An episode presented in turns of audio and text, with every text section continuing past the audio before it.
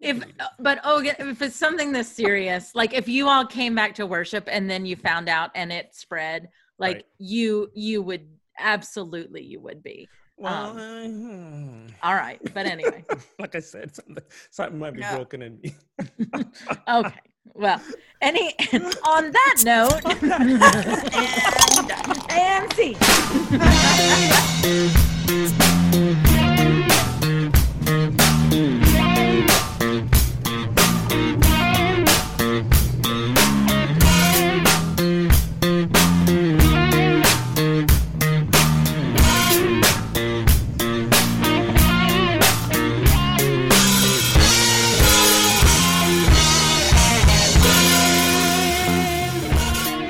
Welcome to episode 163 of Pub Theology Live, a weekly conversation on life and faith over a craft-brewed pint of fine wine, whatever happens to be in your glass. Catch new episodes weekly as the Reverend Shannon Meacham Ogunholder and a special guest address and engage what's happening through a theological lens, usually with a good brew in hand. Today we welcome the Reverend Layton Williams. Layton is a writer, a first-place pub quiz champion. We still have that in there. And a PCYC. No, it's like back when that existed. It's still there. She currently based in Charleston, South Carolina with her cat Gryffindor, who apparently was being a dick earlier, and Sunrise Church on Sullivan Island. She is also the author of Holy Disunity, How What Separates Us Can Save Us. Maybe. Not anymore, but you know. Yeah, I don't know what's gonna save us. Actually, the separating is saving us, so you know, there you go. Great point. Your there book you was ahead of its time. It really I was a prophet, and I didn't even know it. There you go. You can show your love for Pub Theology Live by becoming a supporter on Patreon. Visit patreon.com/ptlive to get started. See extended interviews, pre and post show shenanigans, and see clips from our show. Join the conversation on the socials: Twitter, Facebook, IGTV, YouTube. Use the hashtag PTLive. Coming up soon, bonus episode, the Tiger King episode. We had a whole dedicated conversation around the Tiger King. There will be audio and there will be video. So look out for that. Absolutely. And I checked on our Pub Theology glasses, and the answer is So you will all be getting great Christmas gifts. Right, exactly. I mean, unfortunately, I ordered them right in time for a pandemic. And, you know, and as I said to the woman today, like, none of this is worth a life. So whenever we get them, I was just checking in to see if you had information. And the answer is they really don't. So, you know, we're waiting. So today we discuss ice cream, leadership, Jesus, and the First Amendment. This makes me laugh so hard, by the way. Oh, for all the episodes to not be drinking on. So, what are we drinking? Like, I could almost handle a coronavirus conversation more than I could handle, like, these weird topics. Ice cream, leadership, and Jesus. I will go. I am drinking, I'm actually drinking a Michelada, which is normally my go-to brunch drink. My sister-in-law and I have them on weekend brunches, which is the cheap version, the easy version, which is what I'm drinking right now, is just Mexican beer. I'm doing Tecate with, I've got Zing Zangs, Bloody Mary mix with the lime, and I'm out of it right now, but normally I put some Cholula in there. A real quality Michelada, which is the kind I had that got me into them in the first place. You squeeze and strain fresh tomato through cheesecloth. It takes like a lot of tomatoes to get enough juice, but you add that instead of Bloody Mary mix along with Cholula, lime, and some kind of like crazy salt with your Mexican beer. And they are delicious and refreshing, but they're also great if you're trying to pace yourself because it's like half of a beer for each Michelada. So you can like carry on for a while. And as I said earlier, I'm on a marathon day of drinking. So you gotta take it bit by bit. I have so many questions, but. I'm here for your questions, Ogun. So wait, is that like a legit drink I could go into a bar or restaurant and order, or did y'all make this up? No, it's a real thing. Because I've never heard of this before, ever. You've never heard of a Michelada? It might be a Southern thing though. No. Well, I mean, it's probably more common the closer you get to, like, Mexico. That's kind so of did like, you discover this when you lived in Texas or when you lived in South Carolina? No, I actually, because it would make sense if it was a Texas thing, right? I actually discovered it in DC. The first time I ever had one, a guy I was dating at the time made me like a 3-course meal and had a drink pairing for every course, and the opening course was ceviche, and he did that's when I had the like fresh squeeze. But it turned out my bar that I hung out at all the time in DC had $4 Micheladas on Saturdays and Sundays during brunch hours, so that was like every weekend I would go work on my laptop and drink a Michelada. So I did not make it up, but they are fairly common down here. Now I have a lot more questions about the guy and the 3-course pairing dinner, but that's a whole other. That's a whole other question. That's a whole other thing. Ogun, what are you drinking today? From my local down the street brewery, the Spicket River Brewery. This is called Fresca, and this can looks a lot better than the last one. Oh, it is. Yeah. It is a hoppy lager. That's all it is. That's all it is. Hoppy lager. And you know, I don't like. So if it's called Fresca, does it have a grape juice in it? You know, I thought so, but apparently no.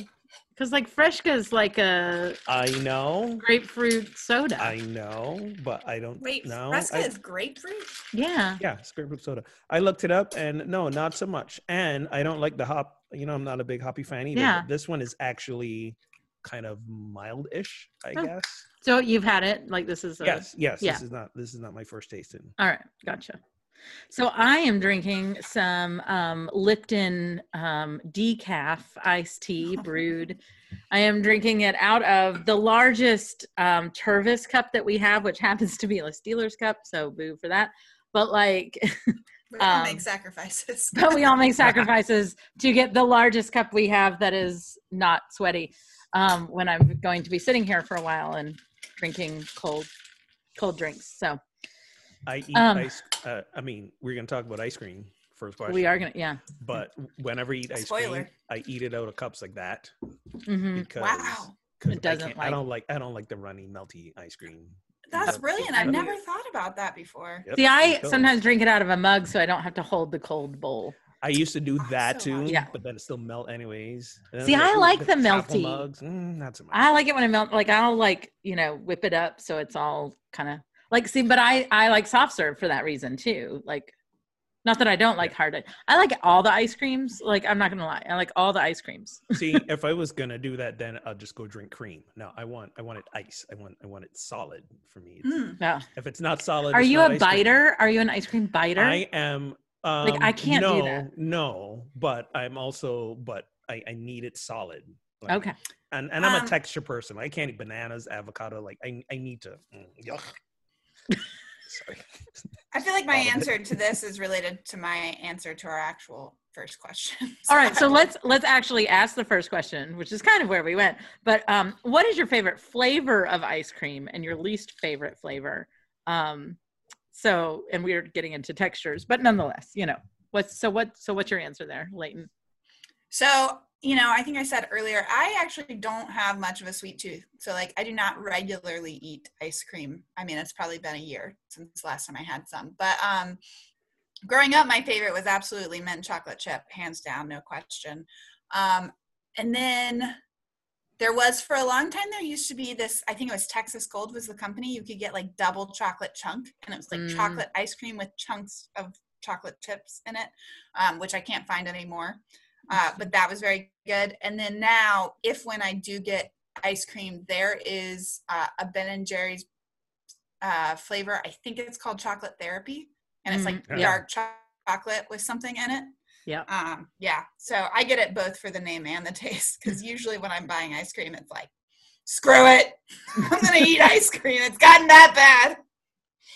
So I have a tremendously large sweet tooth, and we always have ice cream in the house, like always. So a lot of the time, so part of this question for me is it's very brand associated, right? Mm-hmm. So like, I have a certain brand of this flavor that, or like if we go to so Louisville had this kind of local ice cream, and they had like these huge, if you got the chunk, it was these huge chunks of dark chocolate in it. And so they would have this black cherry with chocolate chunk, and like, it was amazing. But like, you can't go to the store and just buy me black cherry ice cream. Like, that's not what I want, right? Like, I want that one. So I like, but if I have to just go like to a regular ice cream flavor and whatever, I'm really a chocolate girl. Like, I like chocolate ice cream. But admittedly, Cold Stone used to have this when I was pregnant with Gus, which Gus was born in July 8th. So that'll tell you everything you need to know about that. But Cold Stone used to have this dark chocolate ice cream. And like, dark chocolate ice cream is the best. It's so much better than regular chocolate ice cream. But like, I'll even like, I like a good vanilla. Like, I like just good quality ice cream flavors. I was going to say my go-to is vanilla. Breyers vanilla bean. Yep. See, that feels very nine to me. Oh, well, how is that? What? I'm just giving you crap. By the way, let me say, the way that I usually ask this question, like, I usually ask this question as an icebreaker, but it's like, if you were an ice cream flavor, what would you be? And like, I know. I would be salted caramel. I would be Rocky Road. I do love salted caramel. I love me some salted caramel too. I love me some rum and raisin with real rum. But yeah, for me, so like, for me, vanilla is like the standard on which I base. Yeah, if you can make a good vanilla, you can do ice cream. Yep. Right. Yeah. Because vanilla can go anywhere. It's like when I walk into a Thai restaurant for the first time, I'm always getting their shrimp pad Thai, because for me, that's like my base. Like, yeah, and I'm if you judge can do everything else you do by this. Exactly. No, man. I'm with you there. I don't mind vanilla. Truly, no shade. Ringing endorsement. I don't mind. Well, I just think it's boring. I mean, like. So here's the thing. I used to be there. Like, I used to be in this place that was very like, your favorite, like, you're clearly vanilla if you like vanilla, but like, now I understand right now. I mean, but I also used to think that something couldn't be too sweet. And now, like, I live in a world where things can be too sweet, you know? Well, and I was going to say, I think part of it, Ogun, if you'll forgive me, is that for somebody who eats ice cream like once a year, it's like, you're not going to waste vanilla, you know? Right. It's like, if I'm going to eat ice cream, I'm going to do something really special or unique or that I've never had before. So yeah, it's, I mean, I love a good chocolate sundae, like vanilla when you add the, like, I like the chocolate sauce that gets hard on top. I do too. So, I mean, vanilla very much has a respectable place in my pantheon of ice creams. It's just that I don't visit my pantheon of ice creams very often. I will basically add. A lot of people think, vanilla is like plain, boring, ordinary. Right. But here's my thing. I mean, anybody can throw a bunch of flavors together and come up with something that is just spectacular. To take something like mundane and really learn how to master the flavor profile of it. Like, for me, that says more than, oh, let's throw some stuff together and see what sticks, you know, let's add some. Okay, but in all seriousness, that really is in the description of a type 9 on the Enneagram. They elevate ordinary things. I give up. And they help people realize the way that the ordinary is extraordinary. So, you know, props to you. Damn proud to be a 9. I am saying positive things. All right. So as we're saying this, do you have a least favorite? So Ogun, you said rum raisin and everything in me went, whoa. Yeah. But I'm from the Caribbean. Rum is in my veins. I get it, but there's just like, so I'm trying to, like, I don't like the sherbets. I don't like the rainbow sherbets and the. Yeah, not to you, Shannon. Those. I don't think I have a least favorite. I'm not. Well, I'll say this. Contrary to the popular opinions here, I am not a chocolate person, especially for ice cream. Like, that's the last thing I'm gonna order. If I walk into an ice cream store and all they have is chocolate, you know, I'm going to the Thai restaurant. Like, I'm not gonna eat chocolate ice cream. It's just not my thing. That being said, for my lunch dessert today, and I said lunch dessert because I have a dessert I have breakfast dessert, I have lunch dessert, I have dinner dessert. What is a breakfast dessert? Okay, I want to. There you go. My lunch dessert was a handful of dark chocolate covered raisins. So you know. That's different than like, I don't know. But that's what I'm saying. It's, I have this weird relationship with chocolate in that I can, you know, I can eat a chocolate bar. I can eat dark chocolate. I can eat milk chocolate, white chocolate. I don't like chocolate chip cookies. I don't like chocolate ice cream. I like chocolate. I like peanut butter. I don't like them both together. It's wow. I like, it's just so weird. I don't even know how to explain it or understand it. I do not, as a general rule, there are a couple of exceptions, but I don't like sweet desserts that have fruit in them. So like ice creams, you know, like you mentioned the black, the cherry in the ice cream. Like I don't know what that is. I think my mom doesn't like it. And so I didn't grow up eating it. And so I just think it's the one exception is that I love strawberry shortcake, especially if it's like just fresh strawberries, not the like syrupy part. But yeah, so like, I don't have a specific ice cream that I like least, but like, I will always pass over anything that has like so a fruit flavor. I will pass over the things our kids get, which is like these bright, clearly false color, like Superman and like cotton candy that just is like, tastes like chemicals, right? Like, ugh, like no, thank you to all of that. I did want to name actually when you said that.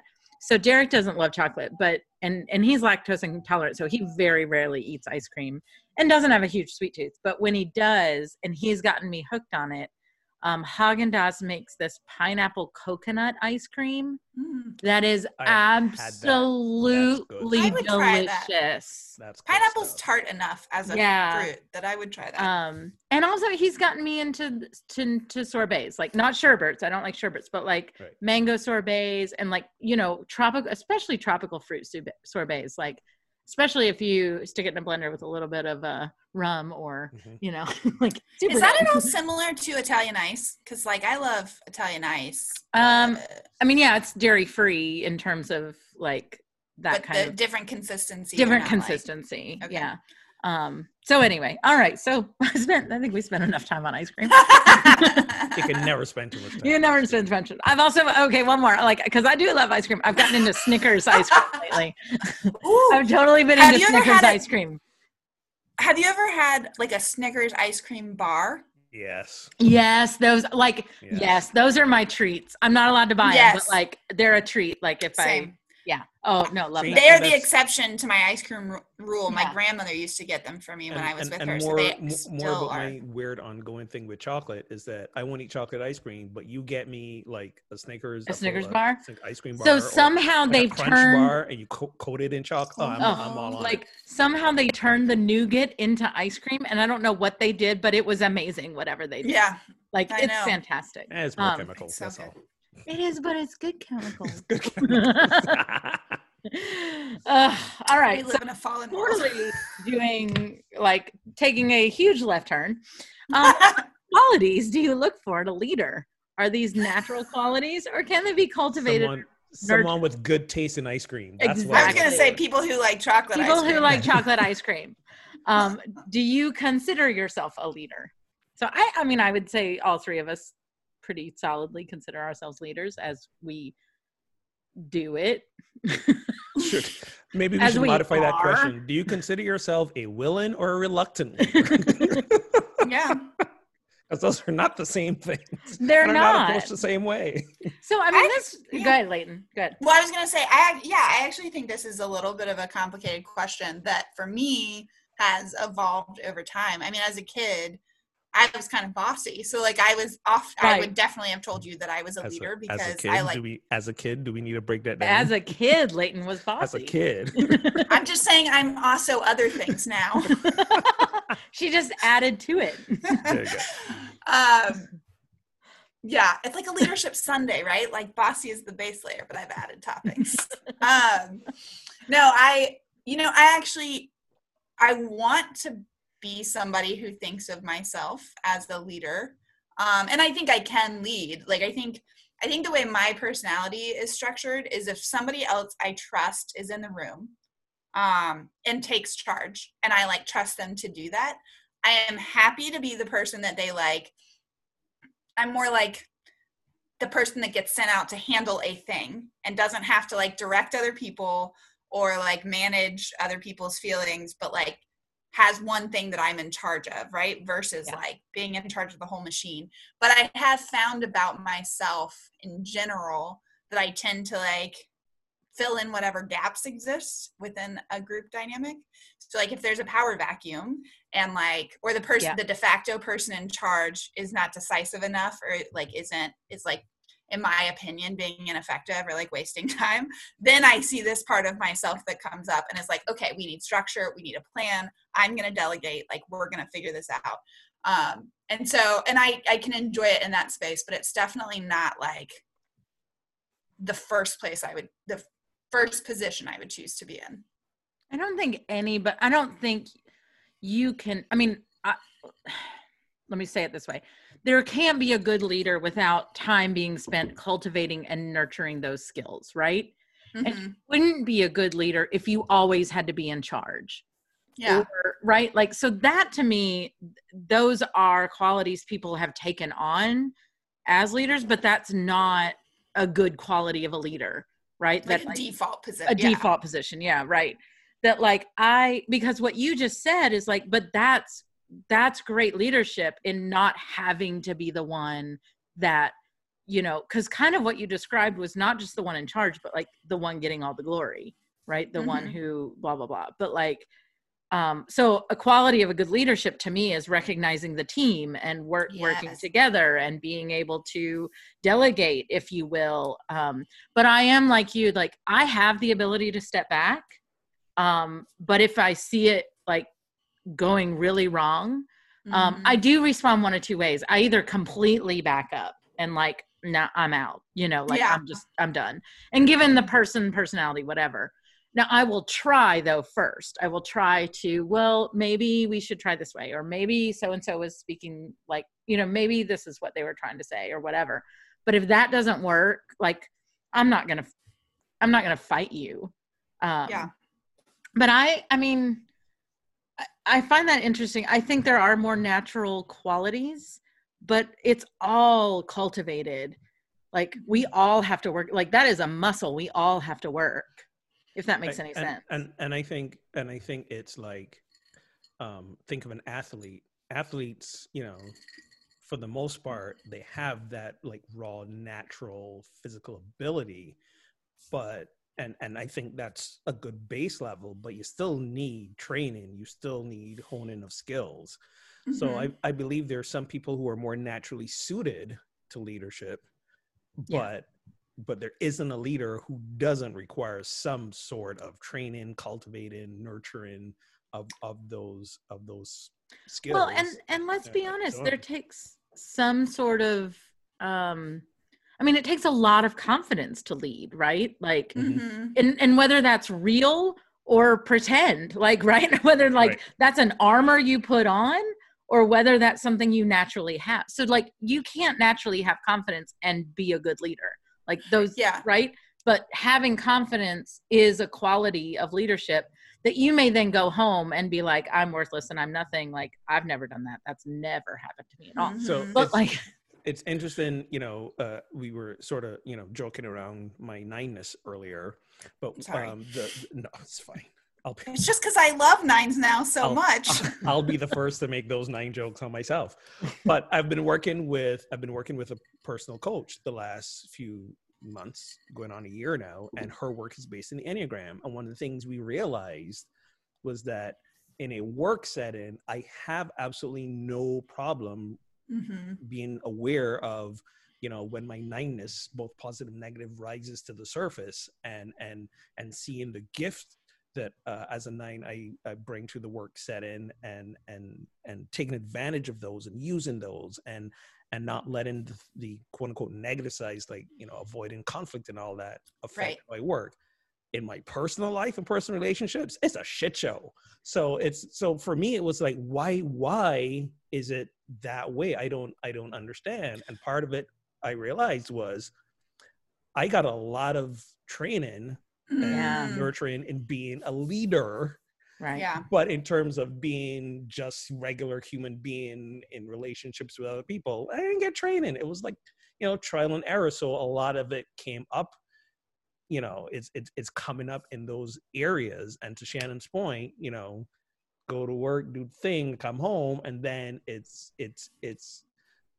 whole different skill set to be a partner, be a father, be something else that's not the same work skill set, and all my nine stuff is coming up.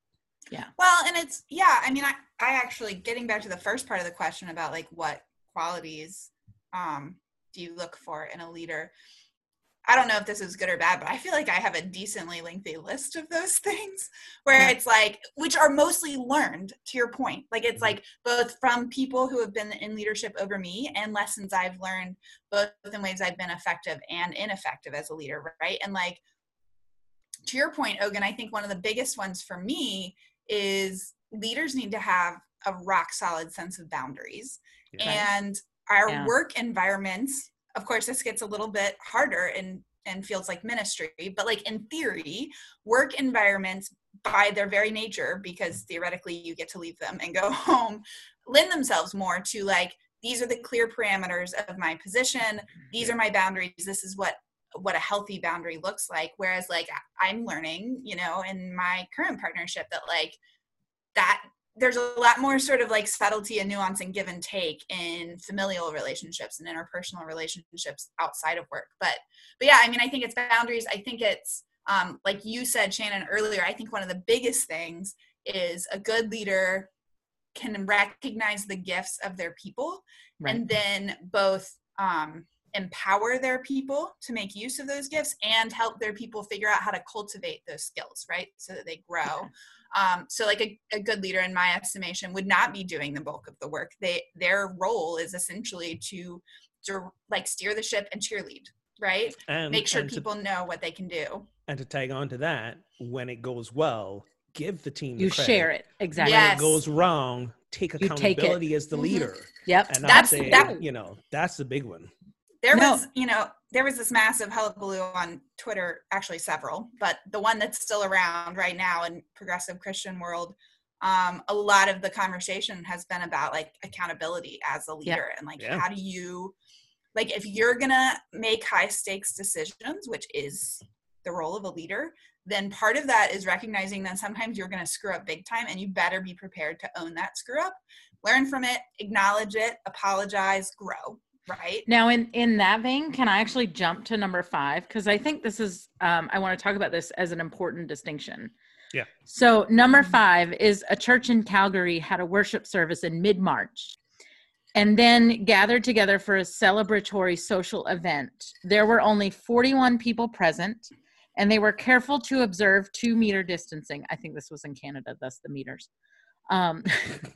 Because I was like, yes, Calgary is in Canada. And good hand hygiene. They followed the rules that were given at the time, obviously, and did, quote unquote, nothing wrong, right? Despite that, 24 of the 41 people at the party ended up infected, and 2 of them died. And one of them, I read the article, was the pastor's father, actually. So, and then the question is, as public health restrictions begin to loosen, how do churches navigate the road ahead? And the reason why I want to bring this up, because I think this is important. So I do think, like what you just said, Layton, was like, as leaders, and I'll go to even more specific, like pastors right now, or any of us that are making these decisions on behalf of large groups of people, you know, she used the information that she had at hand, right? And they followed that to the best of their ability, and this thing still happened. And in mid-March, there was a lot we didn't know. There was so much we didn't know. And I want to say, and the reason why I want to bring that up is because, and this is clearly what you were not talking about, which is, again, why I want to talk about it, is that like this woman doesn't need to spend the rest of her life feeling like she killed her father and these 2 people and she, you know, whatever. Cause I said this and I've said it over and over again. Like that's the feeling that I've had when we've tried to make these decisions is like that literally these people's lives are in my hands.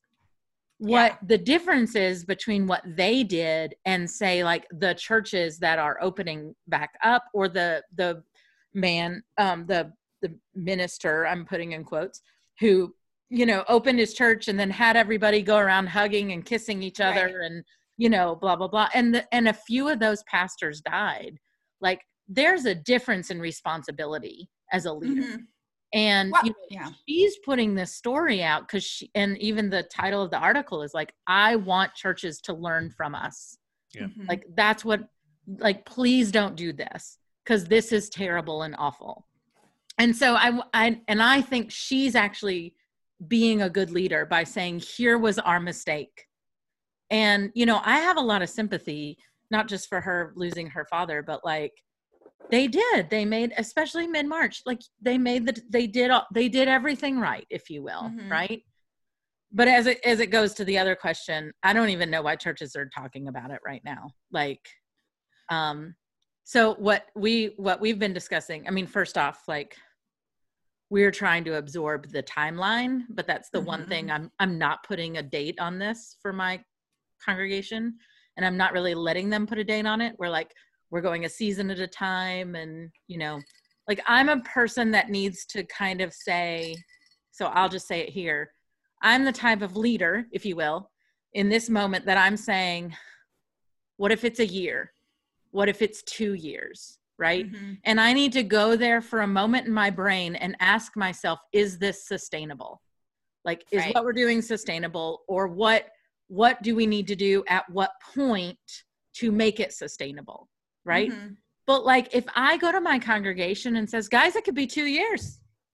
Oh my God. Like, so that's part of the leadership qualities, knowing what to say when and how much. Knowing what to say when, knowing and how much to keep to yourself. Exactly. Much, yeah. How much to say when. And not like, not holding back from them, but so my job last week, and again, a good leader also gets help, because yes. I talked to my spiritual director and I talked to my therapist and what we all agreed, right? Like, and I talked to my husband and I talked to other clergy people, and, you know, I took everybody's kind of temperature, and like, my work as a leader was, I need to get to a place of acceptance. So I need to do that work yeah. so that then next week I can help them get to a place of acceptance, and, yeah.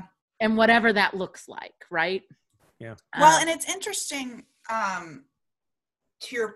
about that. So I'm a director of a ministry program, but functionally I'm an associate pastor, right? Like, that's the long-term goal. That's how we operate. And it is an interest. I don't envy you, at all, like the primary decision-makers, but it is a different kind of anxiety to, like, not be the decider. And, Ogun, you talked about earlier about conflict avoidance and stuff. I'm really running into my sort of own growth edges about, like, how much to push the envelope and when to, like, you know, put myself at risk job security wise or whatever. Not just, I mean, so far my head of staff has been great, and has been, you know, we're talking about continuing to do virtual worship at least through the summer, but it's also worth noting, and I bring this up to people a lot because I think if you're not here, it's hard to see, like, the way people are treating this in South Carolina is so different from Maryland and Boston. And so, like, there is this, it's not a harder pressure for sure. It's just a different kind of pressure, is that you have your church members who are otherwise in many ways returning to their daily lives. Mm-hmm. And, like, the thing that they consider the most valuable in their life is worship. And it becomes harder and harder. Like, the Archbishop in South Carolina just announced that masses can resume next week. And goodness. I don't think we're going to do that, but the pressure on us, even right. from, like, loving, well-meaning, otherwise cautious church members, yeah. as they continue to, like, see normalcy return in other places, is, like, it's like just this other thing to navigate. And so, to the point of the woman way back in March who had to, like, and she and her team, her yeah. church leadership team, had to make the decision with the information they had. Like, yes, we know a lot more about March now, but right. we still don't know a lot about June. And, like, and so we're all in these different contexts with these different types of pressure impacting, trying to navigate what is the, I mean, I think my staff is clear that the faithful response is not to gather in church next Sunday, but, like, will we be able to maintain that posture 3 months from now effectively? I don't know. Like, for me, it's not a question of of can we? It's like, we're going to have to, because, you know, so here in Massachusetts, the governor just this week is like, here's sort of the phased opening we're going to start considering. And even when he announced that he was going to announce it, so even before the plan was rolled out, when he said, you know, I'm gonna unveil this plan next week, I'm getting calls from my congregants. The governor's unveiling his plan. Do you think we're gonna be on the plan to reopen? I said, it doesn't matter. We're not gonna meet until we are clear that people not getting sick after this reopening happens. We're not gonna do it. And to again dovetail with that leadership qualities. And one of the things Shannon said is, you know, knowing when to step back and knowing when to come forward. Mm-hmm, because like mid-March, you know, we were in a place where, you know, we didn't know what we knew now. Right. And some churches were canceling, some churches were still meeting. And our folks were like, okay, so what should we do? And I checked in with my board, and my board was like, you know, I think we feel confident enough that we can still meet. And this was like on a Tuesday. So, you know, I put out a whole, you know, notice to the congregation with a nice statement about affirming our health and wholeness, and we're going to meet, and we're not going to, you know, cower in fear and all this sort of thing. And then two days later, we're out. All sort of news rolled out about shit. And I was like, we not having church. We not having church. So part of that was then, you know, as a leader to swallow what I just put out 2 days ago and say, all right, folks, we got to turn. No, we're not doing this sort of deal. So we did the same thing. Yeah. Right. To be willing to say, that last thing I said, that was not the right thing or not the best thing for us right now. It turns out that's not actually the right move. Because now we got more information. But you didn't double down, right? Like, and it was really tempted to, because when I put that out, there were a whole lot of other Unity churches and ministers who were like, oh my God, love it. We're going to use what you just said. And we're going to have church this Sunday. And I was feeling myself. And then it was like, What's interesting about that, Ogun, is we had the exact same meeting on Tuesday, right? Mm-hmm. And we have a person in the congregation who's an infectious disease person at Johns Hopkins, right? And we had that same meeting, and I tried to write the email on Wednesday, and I couldn't do it. Right. I couldn't do it. Something was wrong. I had it written, but I was like, I don't know why I can't press send. So Thursday comes around and I'm like reworking on the thing.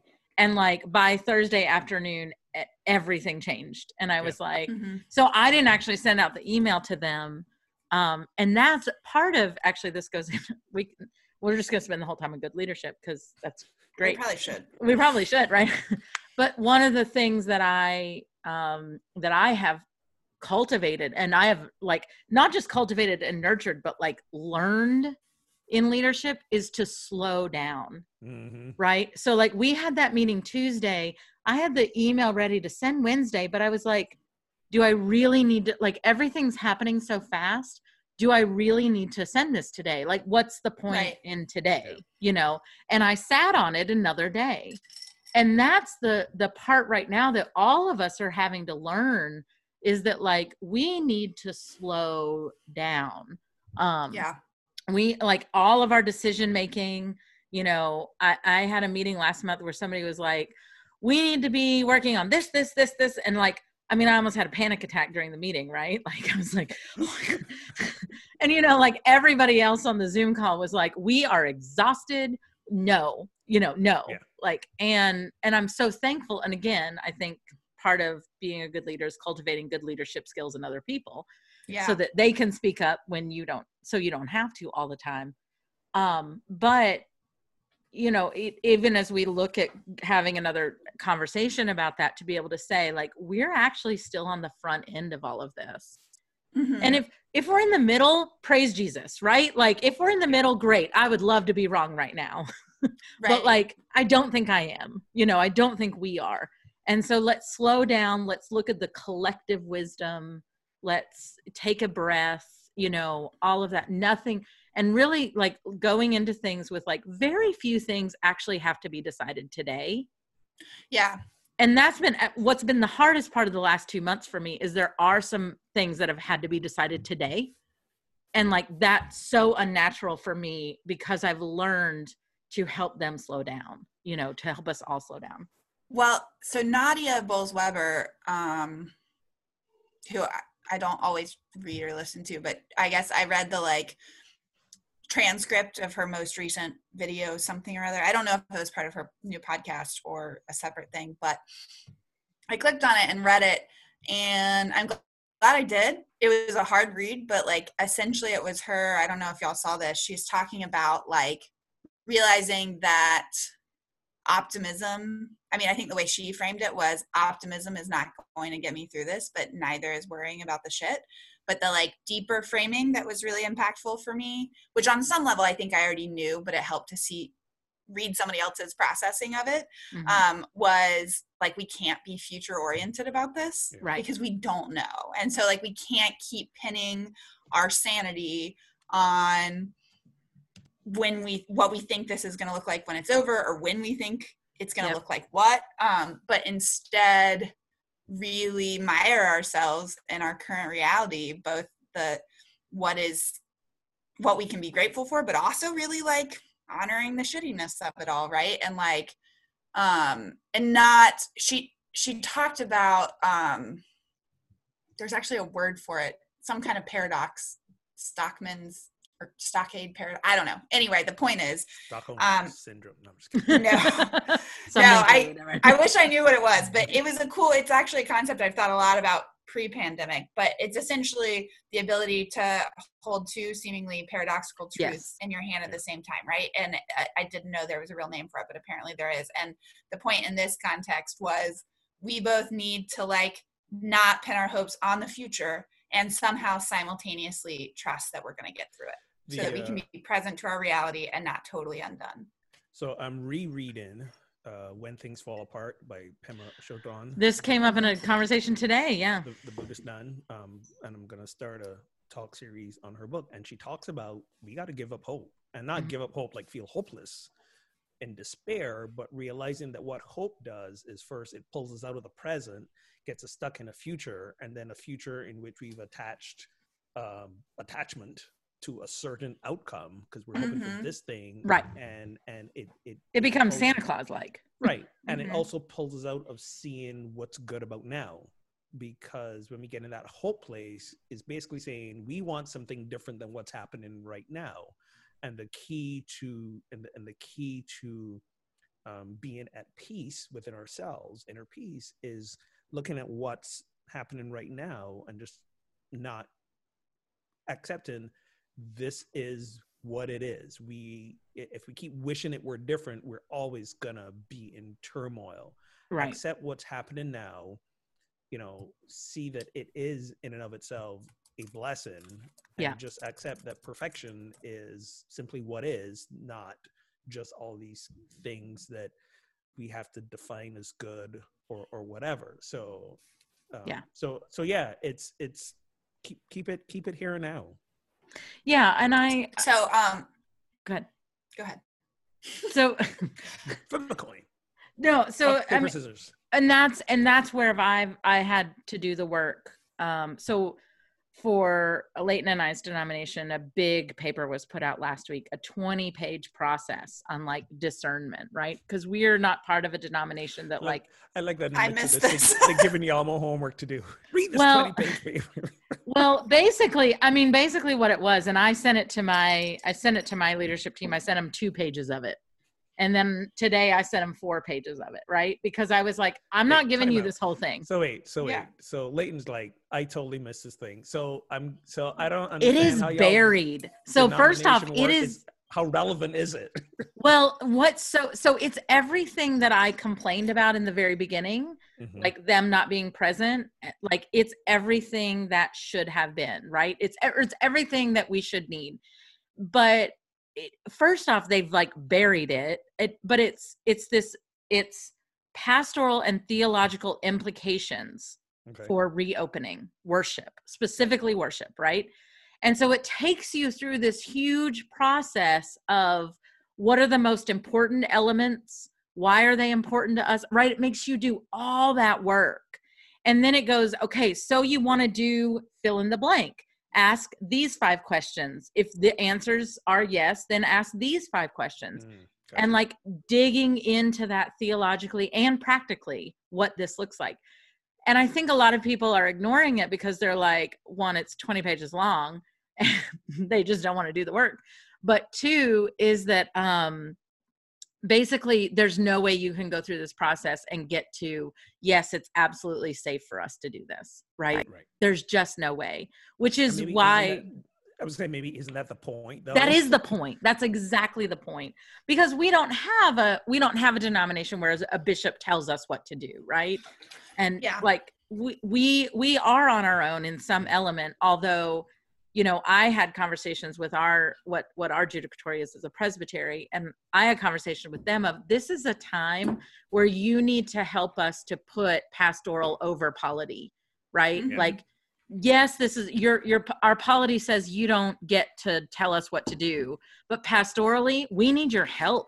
Like, you know, and Derek and I've had this conversation, like, wouldn't it be great if faith leaders of the Christian communities, the Jewish communities, the, you know, Muslim communities, if we could all like kind of come together and say, what is best for our area? And let's all reopen together, you know, someday. Let's make that decision. I think that's a great idea. And I was going to say, I mean, I've obviously touched on this earlier, but like, I think the evolution of this is going to vary somewhat regionally. Like, I do think we need to have a collective national understanding of the scope. Right. But I mean, I think population density matters. I think travel patterns matter, all of that. But I love the idea of like a localized, like Baltimore, the leaders of Baltimore coming together to make that decision. And part of that is for me, because that, so one of the things I was going to say earlier was, as we talk about this, governments, like they've laid out before you think about reopening, we need to see 2 weeks of decreased numbers, right? Mm-hmm. That's been the loosest. A great plan that no one's following. That nobody's following. No one is following. Yeah. Nobody's following. So like, why not as a church say, okay, the first thing that has to happen is we have to get there before we even have this conversation. Yeah. Like This is what scientists are telling us. The governors are saying all these other things and blah, blah, blah. But like, we're not bound. I mean, we're bound to them in some respect. Like right now there's stay at home orders and there's actually an order of the way we can do church, but like, so it's not that, but we're also, as they loosen those up, we don't have to go back to church just because they say that. So we can follow the wisdom of the scientists, which say, this is the minimum that you have to reach in order to think about it. So let's wait until that minimum happens. And then let's cross that bridge. Mm-hmm. And that's the part of leadership, rather than laying out and saying, me getting on the bullhorn and going, we're not meeting for 2 years. Like, right. Well, the other thing that you just kind of like set up that I think, you know, is one more thing I would say about leadership is that like, sometimes you're choosing between two possibilities where it's not like neither solution is great. Right. And it's like, so the thing I've been wrestling with, which I'm still on the like working through my personal feelings about it level. So I haven't elevated this to like what it means for my congregation, but you know, I'm not a super musical person. I think I said this to you the other day, Shannon, but like, even for me, the like news about congregational singing being one of the most dangerous things we can do is devastating. And I have been really, on a personal level, if I were a church goer and not also a church leader, I would almost rather continue having virtual worship with music than in-person worship without. And so like, there's also that layer of decision-making for your congregation where hopefully you would involve your congregation or some portion of them in the conversation, but it's like, it's not just about like life or death. It's also like, okay, we live in a changed reality and all of our options suck. So like, how are we going to decide together which suck is the suck we can handle? If they all had vocal training, it wouldn't be so painful. Yeah. Just saying.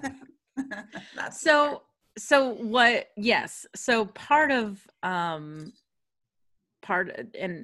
I think it's good if we'll just stay on this for 10 more minutes. Cause I think I think this is really good conversation right now.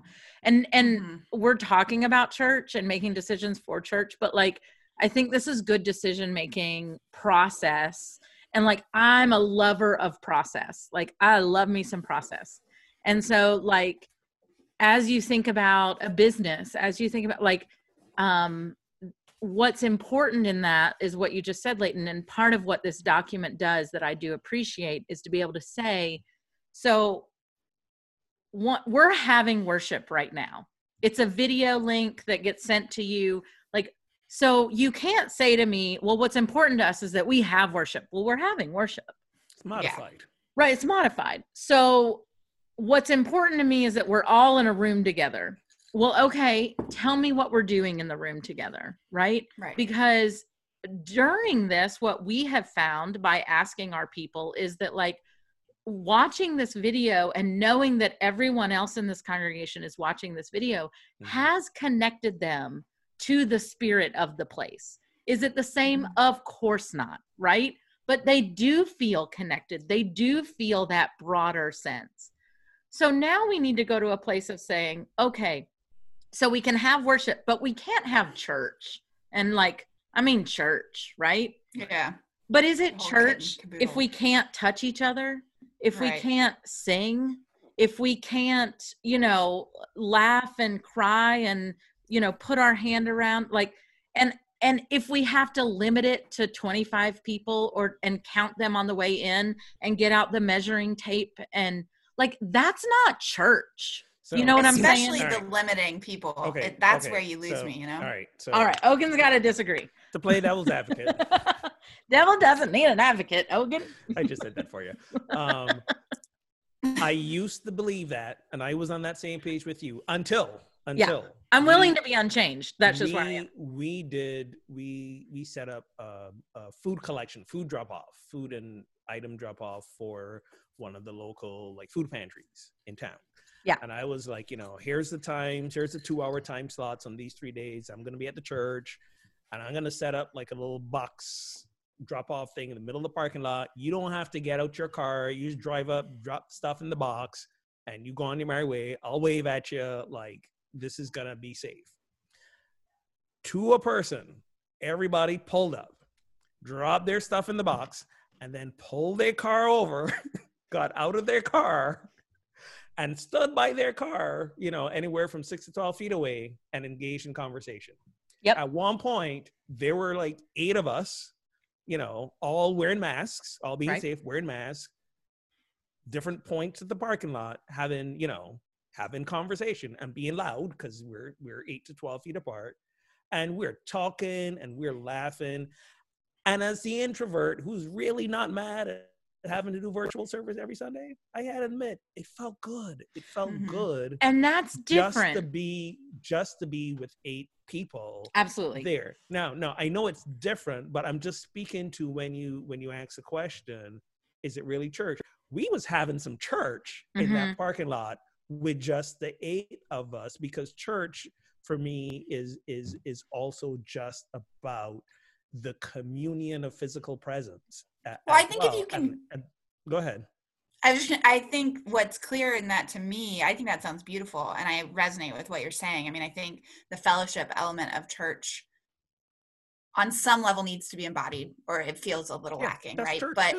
But I think what I hear and what Shannon's talking about is like, and I guess what I'm talking about is if people arrive in person expecting for it to feel the same as it felt before, right? And then it's missing these things that perhaps before we had not thoroughly examined as crucial to our experience, right? As definitional,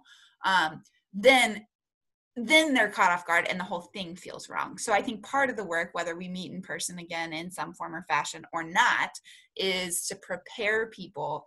This might be beautiful and amazing in ways you don't expect, and it will probably be jarring and painful in ways you don't expect. Yeah. I 100% agree, and I'm in no way saying that it needs to change my mind, but we should find some way of having church and having everybody sit, you know, 20 feet apart with their mask on in the congregation and start taking the head count. And after 30, we're like, all right, that's it. You can't come in here. And I'm not saying that at all. I'm just saying. And where we're going is to more of what you're talking about. We're gonna talk about small groups.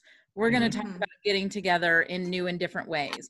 What we're not talking about is gathering in the sanctuary at 10:30 on Sunday. Yeah. Blah, blah. Like, that's the difference to me. Yeah. Like, we're going to find ways to be together safely when it's safe to do so.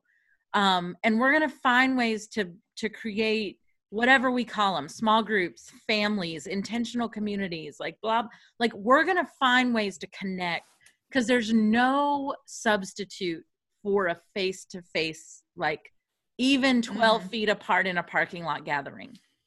Yeah. So that to me is different than the conversation of like going back to church, right? And to your point, that's maybe how we start to reopen church. Yeah. We keep doing the services online. Now, you know, 5, 10 of y'all decide, all right, I'm going to host a group on my house. And now Sunday morning at 10, you come over to my house and we watch the service and drink together. Mimosas. And we drink mimosas because we didn't get those at church. So now we can have I'm really and loving church that way. My favorite is all the texts that I get that are like, man, bathrobe church is the best. Oh, so word got out. This becomes a prize. It took this long. Word got out that like we really pre-recorded the service and not like earlier Sunday morning, like the day before. Right. So now some people were like, mad. They're like, then why don't you post it Saturday night so that we can see it? Like, why we gotta wait so long? Just can't make people happy. Love my congregation. Well, and I'm just like, I said, and I to the point you made earlier, I said, there's something to knowing that anywhere from 30 to 80 people are sitting at home watching this the same time you're doing it. There's a certain sense of connectivity, of oneness, of you know, even like companionship. It's well, and the rooting of routine. Energy. Yeah, exactly. The rooting of routine that on Sunday morning, this is what I do at 10:30 or whatever time your service is. And I said to them, okay, if you really want to get a head start, I actually make it go live at 9:45, not 10, because the first couple Sundays when I had it set to go live at 10, somebody's clock was 2 minutes fast, and and it's 10 o'clock for them, 9:58 for the rest of the world, and I'm getting texts. Why isn't the thing working? I can't. Why is it? Like, if any of my parishioners are listening, it actually is posted on Saturday night, so you could watch it. So we decided, and again, I was not actually involved in this decision-making process, but I have come to appreciate it. My posture about this is like, with maybe the exception, well, definitely the exception of the pastors who have been like, screw it, God will protect us, everybody. Obviously, I don't have empathy for them, but like, whether people are pre-recording or not, whether they're doing communion or not, like all of that, I've got it's right. It's but and so in my church, my head of staff was, he's rarely super adamant about anything, but he was very adamant about wanting it to be live. And he just had this like, I don't have the brain capacity for it to be live right now. Yeah. If I was for real, do not, you know, I'm not sure I would either. Not to mention the cushion for technical difficulties. Well, we've gotten very lucky. We pre-record this thing on Saturday, and like some days is like, we are good to go as soon as the thing starts. Yeah. Some days it's taken us like 30 to 40 minutes to start recording because somebody's got something going wrong. Yep. Well, so we've gotten lucky in that. And I don't know if it's because, you know, we're sort of isolated or whatever. I don't know, but so it's been lovely. And we have primarily operated, especially in recent weeks, with our staff team there and socially distant and trying to like model. My boss and I did screw it up last Sunday because we both participated in a Q&A because we both offered a brief meditation. And I realized like halfway through that I was closer than 6 feet, and I couldn't like take it back with that. Like, it was such an awkward, like, we still weren't touching, but I was like, all right, nope, for next Sunday, make sure we've marked this out. You should have been like, you know how they say things appear closer in the mirror? Like, right. Yeah. Things appear closer than they really are. Yeah, exactly. So, but, so one thing I have struggled with is I still feel like I get to go to church. Mm-hmm. Like, I go sit in the sanctuary. Yep. I hear my music leaders sing. I get up and say the message. I get to greet the 4 other people that are there. Yeah. And it feels really unfair to everybody else. And again, this is not a judgment, right? I'm genuinely saying that part of the reason why we chose to do it at home was, yes, my, like, I actually had to take my ability to do a whole service live into consideration, because I have had to, I'm an extraneous just about everything. I know you're shocked by that. We're different in that way. And I was like too easy. I'm just right, like, I have had to write every single thing I say down. Mm-hmm. Like last week in the middle of the prayers, I forgot the Lord's Prayer. Like I have done that. So different. It's so everything is like I have COVID brain. And because I was thinking about, would it be easier? Like, what's easier for the long run? Do we keep doing it this way? Do I move to what you were talking about, Layton? And my therapist actually said to me, he said, Shannon, do you actually have the capacity to lead an entire service? Mm-hmm. And I said, oh my gosh, you're like, I don't. He said, you've forgotten three trains of thought during this conversation. And he said, no, I'm not judging you. I'm saying that's where you are right now. Yeah. So if you had to do that, you would be putting so much pressure on yourself. Mm-hmm. And so that's part of it. But the big piece for our congregation was that solidarity piece. Mm-hmm. Like 8 of us don't get to come in here and have church. Yeah. And all of you all have to sit at home. Well, for me, when this started, my music team, they were the ones more upset. They were like, well, let's come in and still do the service and record it. It'll just my like, music team wanted it too. 8 of us and you and the camera guy and the sound guy. It's just us. We can do the service. Cause they were like, it'll be, I think by the time the count was done, there were like 9 people all together, and they're like, it's less than 10, we'll be okay. And I was like, okay, that's not how this works. It's not like if there's less than 10, no one magically everybody's fine. That's not how this is gonna work. And if you don't know if you have it or not, and somebody comes in with it, and then it's and only 50% of us get it. Right. We all laid out. That's no good to anyone. That's only 4.5 people. It's fine. And I'll say one last thing. This was part of what I leaned into in terms of good leadership when I made this decision and continue to is like, can I live with myself? Mm-hmm. Right. And like, I part of the reason why I brought in number 5 is because like my prayers for this woman are so high, like so massive, again, not just because of the loss of her father, but like the guilt that you take on as a leader when even if it wasn't your fault, you take that on. And so something's broken in me. I don't, because I'm be like, yeah, they had a good run. If it's something this serious, like if you all came back to worship and then you found out and it spread, like you would absolutely, you would be.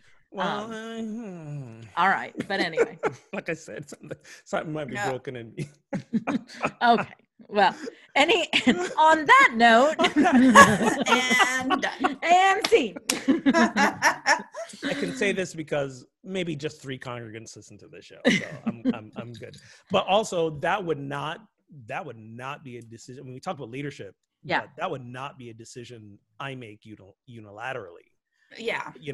And not to say that, honestly, not to say I'm joking, absolutely. Not to say that I won't feel bad, but I am blessed right now to have a board who are like, none of us are taking any chances with this. Yeah. And I have that same board. And we ain't afraid to tell you that either. Exactly. Mm-hmm. No, I have that same board. Cause I had to think through part of what this document says is like, basically, so we can't, like, they're like, basically anybody over 55 wouldn't. So even if you had church, they're saying nobody over 55. And I'm going, it'd be me and my husband in the sanctuary. Okay. But like, but the other thing was they were like, if your leader is over that age, consider alternatives. And I was like, okay, I may have just turned 40, but I don't get to like, you don't get to play with my life just because I'm not over 55. Like, that's so funny. I've had to actually like, and this is again, like boundaries, right? I've had to ask the question, if they're pushing for it and I'm uncomfortable as a leader, right? What do I do? And I'm like, no, I protect myself, right? Like I get to say where my line is as well. And I think that's all part of it. And like, I don't get to make the decision for you, but you don't get to make the decision for me either. Like even like that's one of the beauties of the sharing of this, which again, is hard, but you know, a lot of people have sympathies because they're like, well, you don't know this, but I have this heart condition, or you don't know, like, but it's kind of one of those things. And I'm sure you all have done the same thing that I've done, which is this checklist of, okay, well, you know, I may have this, but like, I'll be okay because I do this. Right. Or, well, you know, we have this, but the thing that I've also, kind of narrowed down with, like, we don't know what this does. We don't know. Like a 5-year-old died. Right. And there was no reason why she died. Like in terms, like she didn't have this list of health risks. What was the title of our last show or two shows ago? We don't know anything. We don't know. Nothing. Like we know nothing. We know nothing. Anyway. So, we drink things, then we know nothing. We drink things and then know nothing. So there was our final word. I think that was a better word than Ogun has no heart. So a big thanks to our special guest, Layton.